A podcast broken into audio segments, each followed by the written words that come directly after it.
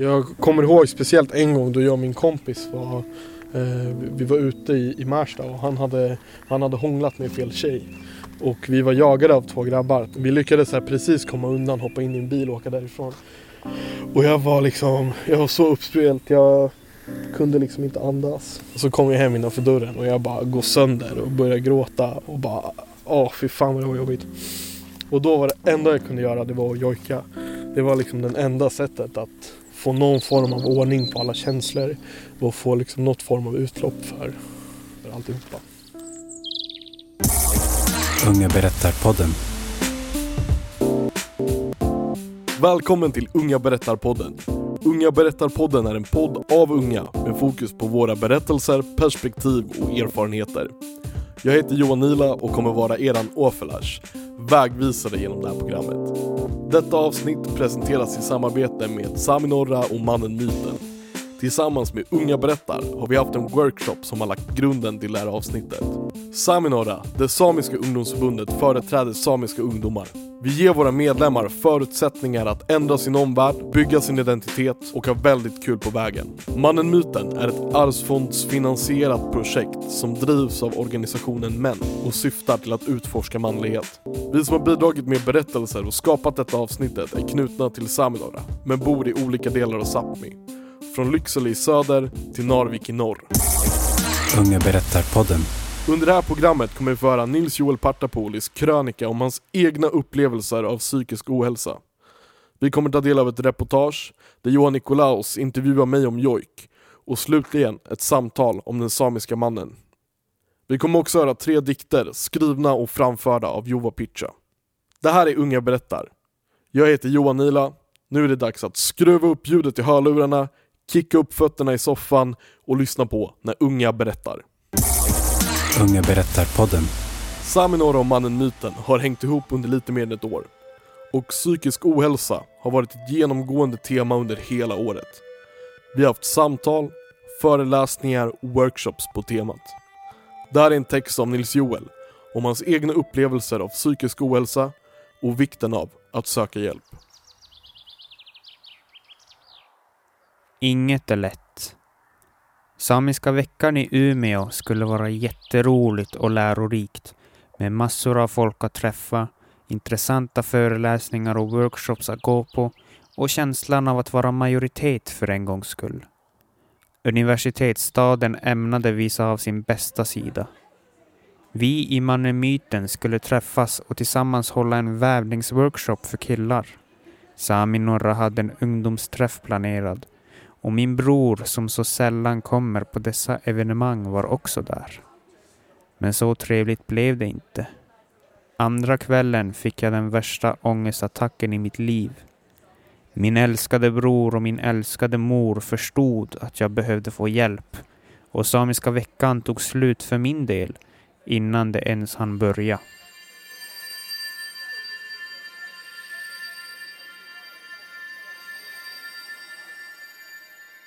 Nästa dag var jag på väg till Sanks, ett samiskt centrum för psykisk hälsa i Karasjok i norra Norge med min syster som chaufför. Där hoppades jag på att få hjälp med min depression. Jag hade mått dåligt i ett halvår då. Det blev bara värre och värre för varje dag. Varje morgon när jag vaknade ville jag bara somna om för att slippa undan allt. Jag levde i ett vakuum och trodde att jag aldrig skulle bli lycklig igen. När jag kom fram till anläggningen var det obehagligt till en början. Jag var långt borta från mina vänner och ännu längre bort hemifrån på en kall, okänd plats. Men jag bet ihop och tänkte att det är det här jag vill göra, att bli frisk. Under samtalen med min psykiatriker luckrades upp lager på lager av mitt mentala landskap och jag fick lära mig hur jag fungerar som person. Vändningen kom när vi fick åka på en tur och hälsa på en renskötare i Porsanger, ännu längre norr om Karasjok, för att följa med honom till hans renjord. Vi fick hjälpa till att mata renarna, gassa i solen och pimpla öring. Det var helt underbart att få se fjäll och ren igen, något jag glömt bort att jag saknat. Då hade jag varit på Sanks i två veckor och fått mer hjälp än jag kunnat tro. Jag är förvånad att det krävdes så lite tid för att lindra så mycket av min depression och jag ångrar att jag inte sökte hjälp mycket tidigare. Jag har fått bra verktyg för att hjälpa mig själv och jag har fått lära mig att godta vem jag är som person. Det finns fortfarande en del saker att arbeta med, men solen värmer mig igen. Inget är lätt, men man behöver inte göra något svårare än vad det är. Jag hade enorm tur. Jag fick hjälp av min familj att söka hjälp när jag inte orkade göra det själv och jag fick komma in på Sanks på en gång. Alla har kanske inte den turen jag haft, men man får inte bli avskräckt från att försöka. För när livet slutar tynga på axlarna och när frisk luft fyller lungorna igen så kommer man vara tacksam att man gjorde det.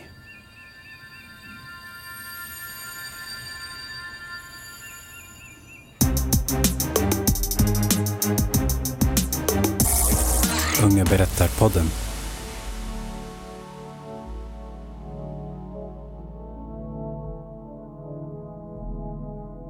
Vi ska nu höra dikten Ärlighet som ingen vill äga av Jova Pitcha.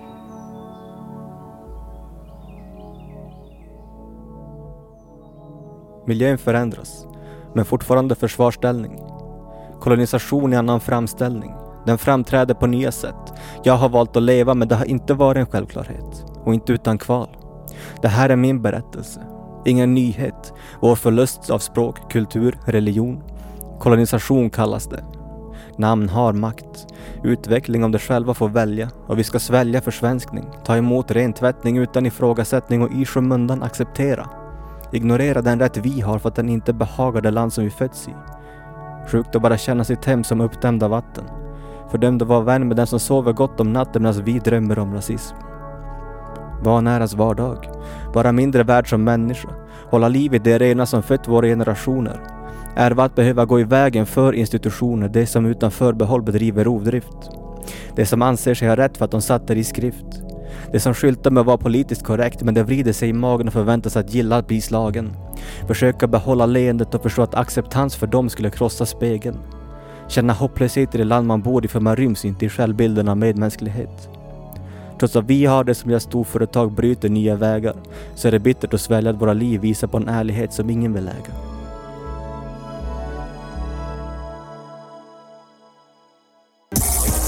Unga berättar-podden.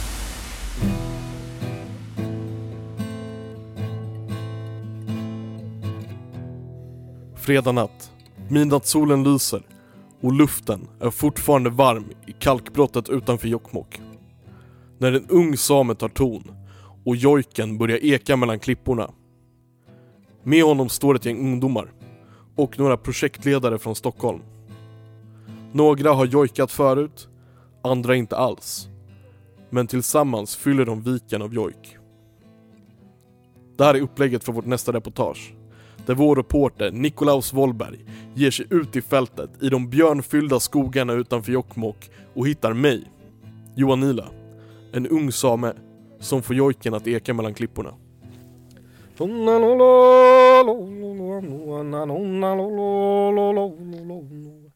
Det finns en sån här eh, en tradition om att så här ingen människa är död förrän den slutar att jojka. Liksom.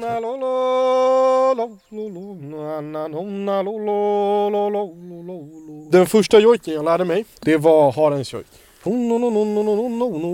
Så, that's it. That's it. Enkelt, eller hur? Ja. Och sen, min pappa, vi är uppvuxna i Stockholm så här, så att, och vi skulle liksom hit. Eh, så det var liksom så här 12 timmar.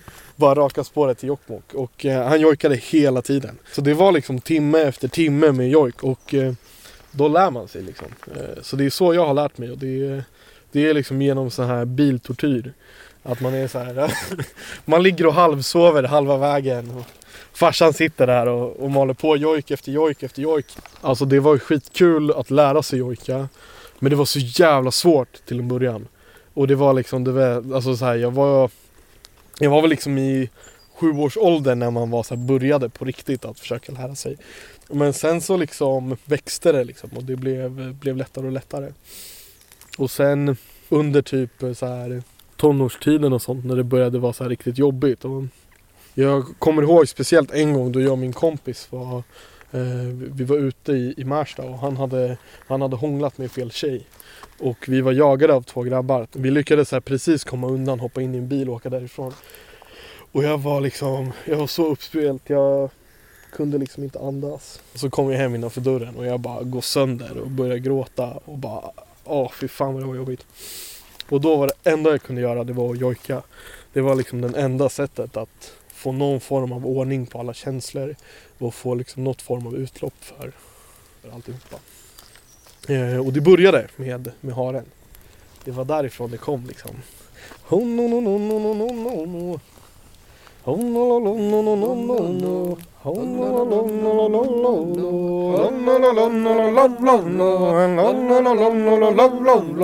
Vad betyder jök för dig? Alltså så här, när jag var liten så kopplade jag ihop det jättemycket med pappa och med, liksom, med, eh, med släkten och så. Just nu är jojken en del av mig. Den bara kommer. Det är ett uttryck som alla andra liksom. Men det är, det är så det låter när mitt hjärta sjunger liksom.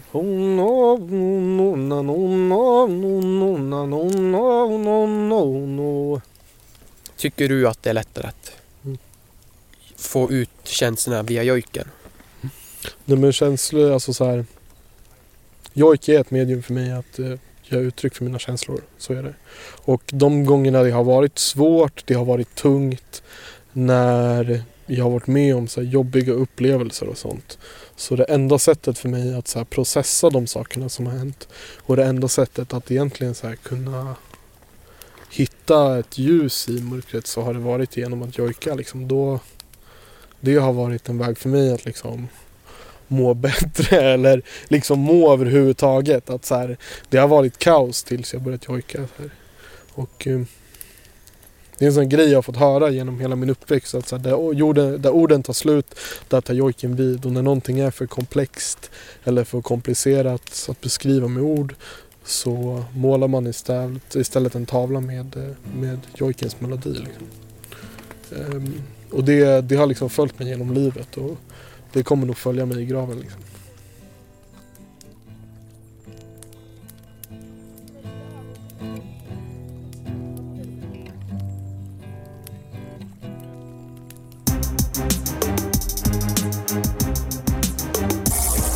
Unga berättar-podden. Det här är dikten Dröm i blicken av Juha Pitcha.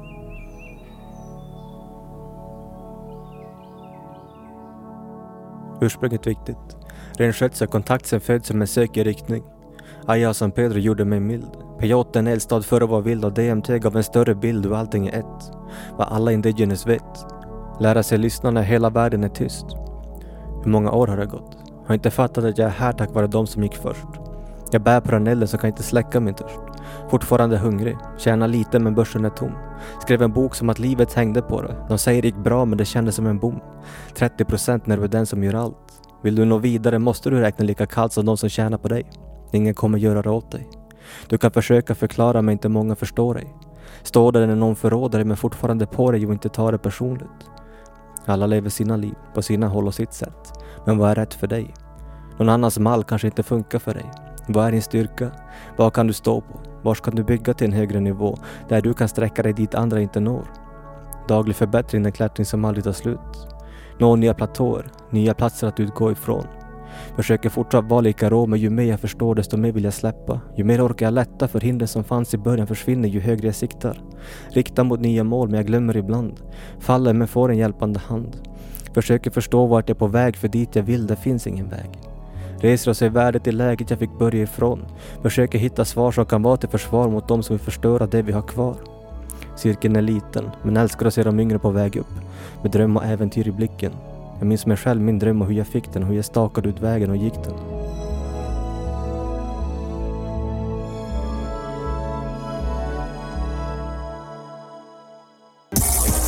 Unga berättar-podden.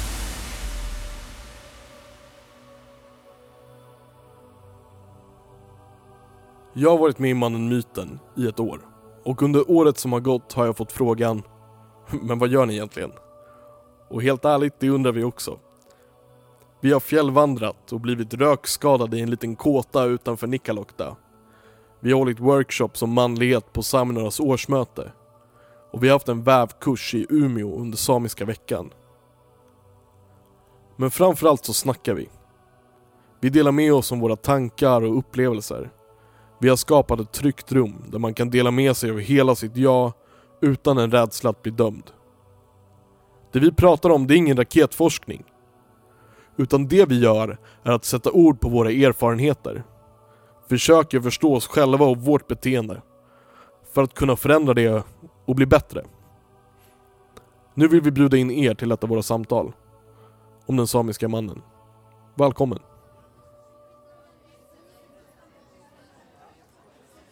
Så nu är jag den första icke-samiska rösten i det här programmet. Och mitt namn är Shaba Ahmadian och jag representerar mannen-myten, Män för jämställdhet. Och så sitter vi här med... Nikolaus Wahlberg. Nils-Joel Partapoli. Okej.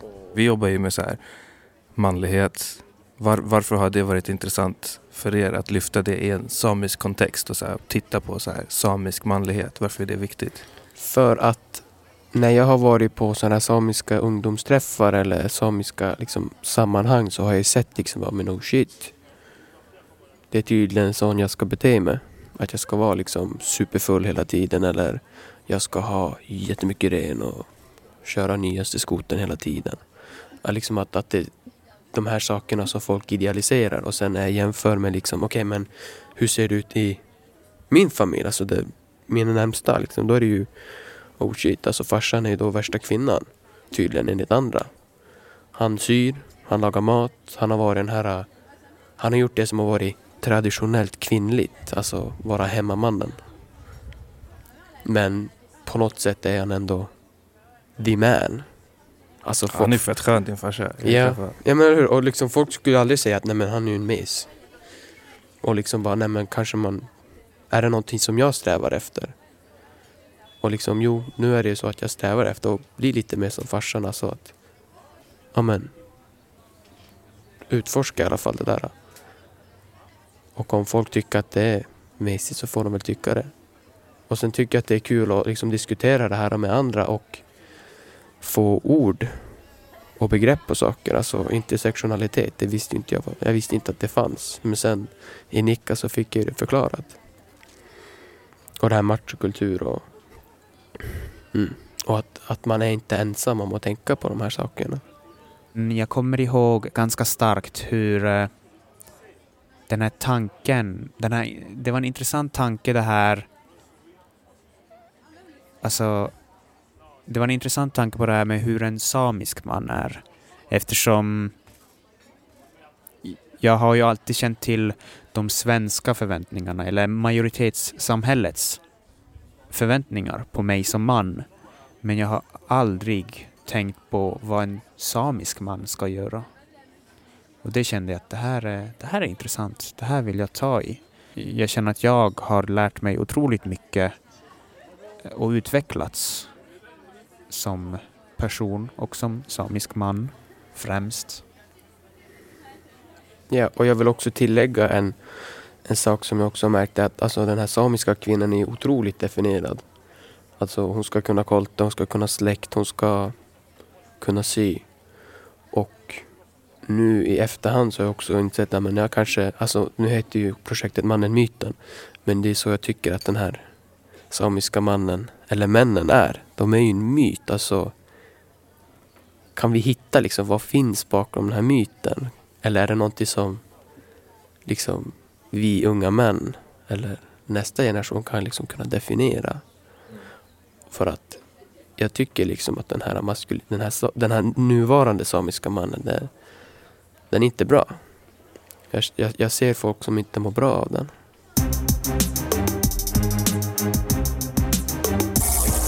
Unga berättar-podden.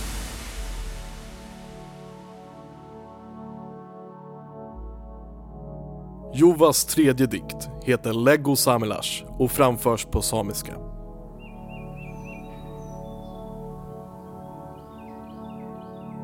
Lego saapmelas. Tanki toi jahkit on letsässä jäämitäs. Viekadi me niekadi ja kahtja fasvehko kähtjäli lehkinu vaaruhas. Jaktake sähtää sive hissahko iedjat ja luontuu järä juokke kertti kultalahko muu. Maasiraan päde suuspesa muista linjualka vaimus. La semme kähpä me quepa aimus, ja moila muista maña muskerte como cano nejas ruftu. Mu vai mu just jovolla la ol mui huainnut. Mu mallin vallien luotta, ja vajaa tuhtaan kihtevas vuoda just kottan. Faap mu pukta rufta luotta tammi leekarasis jadnan. Jovon da mille addan, atjas ahjai munja. Muista me sinle puktaan tunja. Kannahoko jera jerra justus le vastatus. Ale perostaa leetussa haastarus. Jäähki iedja ja juatke, kiipisso katten kole tollaa rattimi paikituraste meera. Tuostilla tahtiihte ja inkulta leerait. Mo takaa nies ja meriran mieltä me tiedän. Ja mo ohpon, ja mo sattan, ja mo ippidan.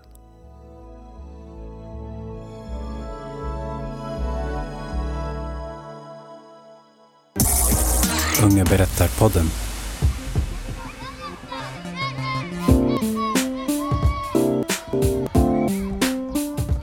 Här samarbetet med Unga Berättare har varit dunder. Och vi hoppas att ni alla inser hur nice det är att vara same.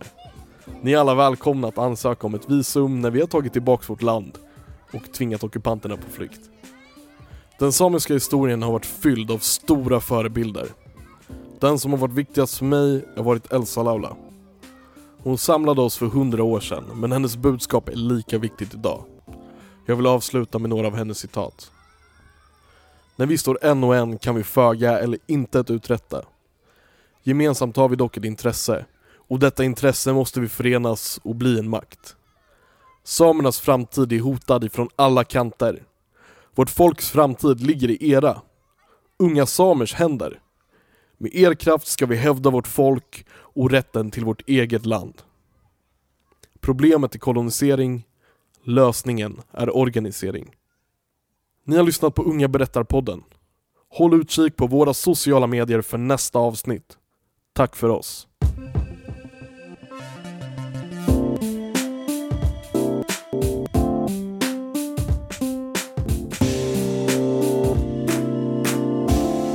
Unga berättar-podden.